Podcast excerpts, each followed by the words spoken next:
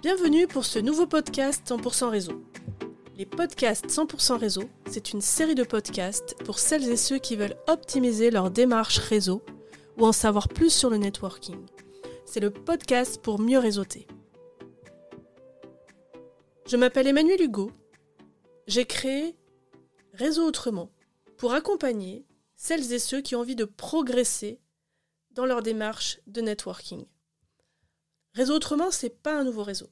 C'est une boîte à outils pour vous permettre de développer votre réseau. Et surtout, de faire du réseau suivant votre style, votre profil et avec plaisir. Réseau Autrement, c'est la boîte à outils du réseauteur averti.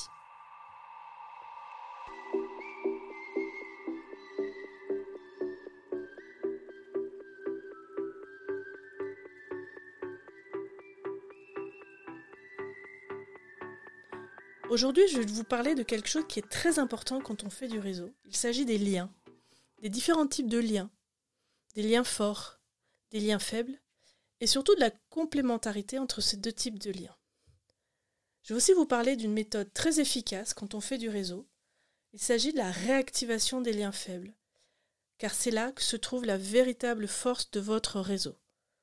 Ce sont dans les liens faibles que se trouvent les meilleures opportunités pour réseauter.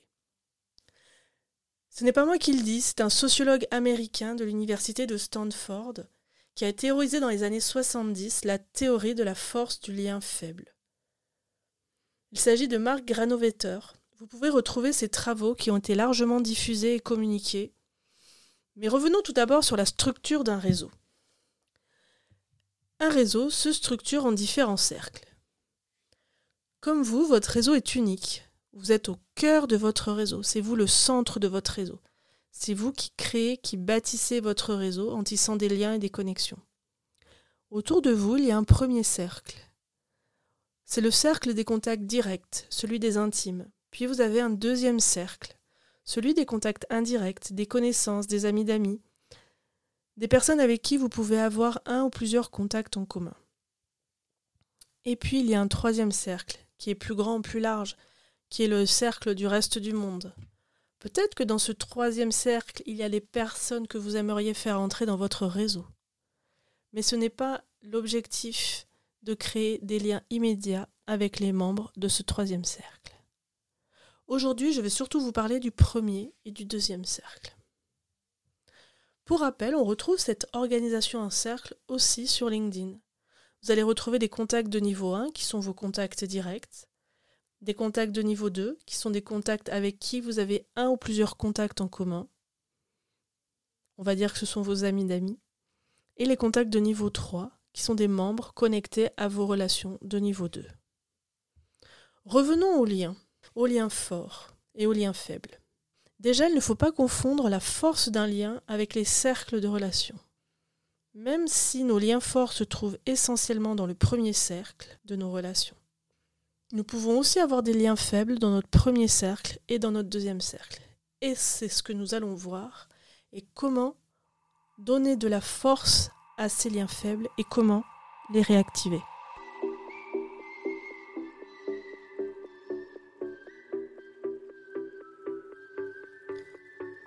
Revenons à ce premier cercle. Il s'agit de la famille, des proches, des intimes, des confidents, des liens directs ou fréquents, comme par exemple vos collègues de travail. Cela peut être aussi des compagnons de transport, des personnes que vous croisez quotidiennement. Quant aux liens faibles, ce sont des liens indirects, c'est-à-dire des connaissances, des amis d'amis, des personnes que vous avez croisées une fois, avec qui vous avez échangé. Il peut y avoir aussi des personnes que vous avez perdues de vue, d'anciens collègues, d'anciens profs, d'anciens élèves, des personnes que vous croisez dans vos associations, dans le cadre d'activités culturelles ou sportives. Ces liens faibles sont beaucoup plus nombreux que les liens forts. Mais ce n'est pas ça qui fait la force des liens faibles. Les liens faibles sont des relations spontanées, ouvertes, qui s'avèrent particulièrement efficaces dans le développement des activités professionnelles, qu'il s'agisse de recherche d'emploi, de recommandations ou d'opportunités. Ils sont d'autant plus puissants qu'ils ne sont régis par aucune règle formelle. Il n'existe aucune routine, aucune pratique, aucune habitude. avec les liens faibles et il y a beaucoup moins d'enjeux. Pourtant, les liens forts sont un maillon essentiel de votre réseau, mais ils vont fonctionner beaucoup moins bien pour différentes raisons. Tout d'abord, nos proches ne travaillent pas toujours dans le même secteur d'activité que nous, ni dans le même domaine. Puis, on n'a pas forcément envie de mélanger sa vie privée et sa vie professionnelle. Par ailleurs, les émotions et l'intimité peuvent être des freins ou considérés comme du piston. Un lien affectif fort peut occasionner des situations embarrassantes ou compliquées. Quand une personne de votre famille vous demande un service professionnel, cela peut être compliqué si vous ne pouvez pas lui rendre. A l'inverse, un lien faible ne demandera pas trop d'investissement personnel pour rester actif. Et donc, il a plus de chances de succès. C'est bien la force des liens faibles qui fait aussi aujourd'hui le succès des réseaux sociaux. Car si le potentiel était dans les liens forts, on n'aurait pas besoin d'aller chercher d'autres contacts.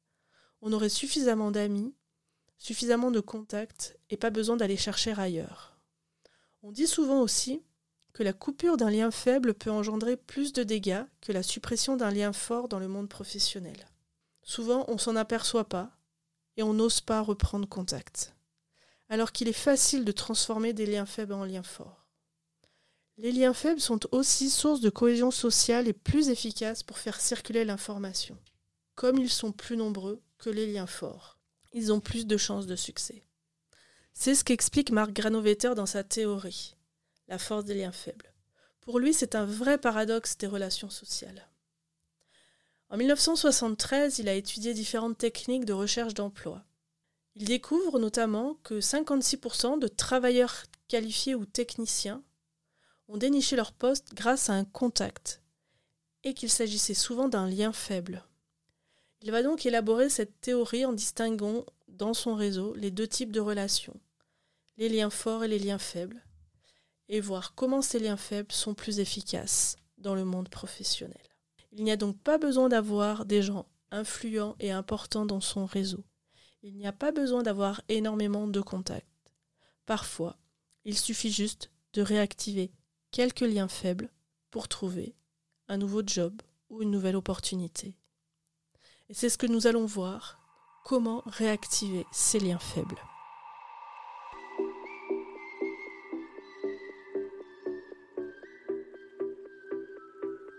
Alors, comment prendre ou reprendre contact avec des liens faibles ? On sait que quatre-vingt-cinq pour cent des personnes qui font du réseau préfèrent rencontrer des personnes dans la vraie vie. C'est sûrement votre cas. Alors n'hésitez pas à demander des rencontres, des rendez-vous, par exemple avec des contacts LinkedIn que vous n'avez jamais rencontrés. Si ce n'est pas possible, essayez au moins de faire une visio ou d'avoir un contact téléphonique. Pour cela, LinkedIn est une vraie mine d'or. Il y a plein d'occasions pour rentrer en contact avec votre réseau. Vous pouvez réagir à des publications, vous pouvez donner votre avis, interagir en faisant des commentaires, demander des rendez-vous, envoyer des messages, féliciter un contact pour son diplôme ou sa certification, faire des demandes de connexion, demander une recommandation. LinkedIn est parfait pour trouver de bonnes occasions de réactiver des liens faibles. Vous pouvez recontacter des personnes que vous avez perdues de vue, qui sont parmi vos liens faibles, mais aussi contacter des amis d'amis. Et c'est aussi facile sur LinkedIn. Allez voir dans vos contacts qui vous avez en commun. Vous pouvez utiliser ces contacts en commun pour faire des demandes de connexion. Évidemment, il faut prendre quelques précautions pour ne pas être trop direct ou aller trop vite. Dès que vous avez accepté un contact, dès que vous avez contacté quelqu'un, ne lui envoyez pas trop vite une demande de rendez-vous ou un message commercial. De même, régulièrement, vous pouvez checker vos carnets d'adresses, votre réseau, voir quelles personnes vous avez envie de revoir ou de recontacter, de leur proposer un rendez-vous, un café, rencontrer des nouvelles personnes dans des salons, dans des after-work, dans des réunions. Allez-y avec un ami si vous ne voulez pas y aller seul, il va vous présenter son réseau. Il y a plein de solutions pour activer les liens faibles. Vous pouvez aussi faire appel à des superconnecteurs. Un superconnecteur, c'est une personne que vous allez croiser dans votre réseau. Ça peut être un animateur de réseau, mais ce n'est pas toujours le cas. En fait, un superconnecteur, c'est une personne qui a une capacité naturelle à mettre les gens en contact. En général, ils ont un bon réseau, ils sont sociables, ils vont vous présenter assez facilement à d'autres personnes de leur réseau. Ils n'ont pas forcément une fonction de top niveau et ne travaillent pas toujours dans la communication. Ils sont plutôt des ambassadeurs de réseau. Évidemment, il faut entretenir vos relations avec les superconnecteurs. Vous les trouverez facilement dans les soirées réseau. Ils connaissent en général beaucoup de monde et vont s'intéresser à ce que vous faites et pouvoir faciliter vos mises en relation. La phrase clé avec un superconnecteur, c'est « Vous ne connaissez pas quelqu'un qui ?» S'il n'a pas une réponse immédiate, il se fera toujours un plaisir de vous trouver une solution. Autre avantage, il ne demandera pas forcément de réciprocité. Ce qui l'intéresse, c'est de connecter les gens entre eux. Je suis sûre qu'avec ce petit portrait, vous en avez déjà reconnu des superconnecteurs que vous connaissez. Et vous verrez, ce sont des vrais facilitateurs dans nos démarches de réseau. Mais revenons à la réactivation des liens faibles. Les liens faibles sont plus efficaces pour faire circuler l'information, car elles vous donnent accès à des informations que vous n'avez pas, dans d'autres entreprises, d'autres secteurs d'activité, d'autres régions. Elles vont permettre de vous ouvrir des opportunités. Comme les liens faibles sont plus nombreux, vous pourrez avoir plus d'opportunités. Il faut donc créer et renforcer ces liens. Ils vous aideront dans le développement de vos activités professionnelles, qu'il s'agisse de vous donner une recommandation, de vous donner une information sur une personne qui quitte son poste. En plus, si vous demandez un service ou un conseil à une personne qui appartient à vos liens faibles, s'il vous dit non, s'il ne peut pas le faire, il y aura beaucoup moins d'enjeux que si vous demandez ce même service à un ami et qu'il ne peut pas vous le rendre. Pour être efficace dans la réactivation des liens faibles, il faut être régulier. N'hésitez pas à profiter des occasions comme les vœux en janvier pour réactiver certains liens faibles. Invitez-les à déjeuner, à un café ou pour manger un bout de galette, passez un coup de fil, faites une visio. Profitez de cette occasion et d'un prétexte pour renouer. Et les vœux sont un excellent prétexte pour renouer avec des personnes perdues de vue. Il suffit juste de dire « Tiens, ça fait longtemps que je n'ai pas eu de nouvelles, qu'est-ce que tu deviens ?» Pour pouvoir réactiver un lien faible, maintenant que vous savez les identifier dans votre réseau, il faut en effet un prétexte. Donc je vous ai parlé des vœux, mais il peut y avoir plein d'autres occasions. Et souvent, ce sont eux-mêmes qui vous les donnent en publiant des informations sur leur compte. N'hésitez pas à recontacter vos anciens collègues, vos anciens camarades de classe. En fait, il y a énormément de liens faibles que vous pouvez recontacter. Et c'est aussi très pratique quand on n'aime pas contacter des inconnus.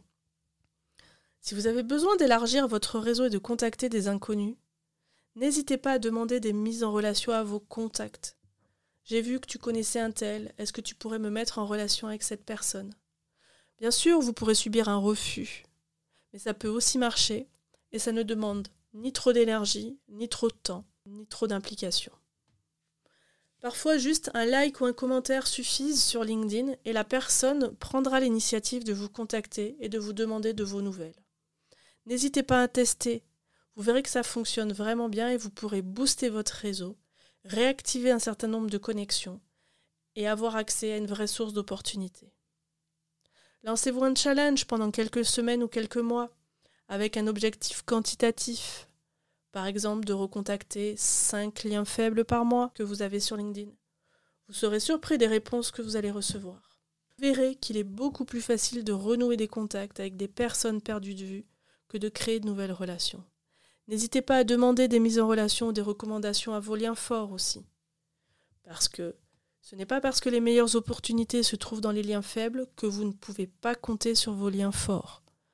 Il faut juste les utiliser d'une manière différente pour pouvoir avoir des mises en relation prometteuses. Je vous remercie. Je vous donne rendez-vous pour un prochain podcast cent pour cent réseau. À très bientôt.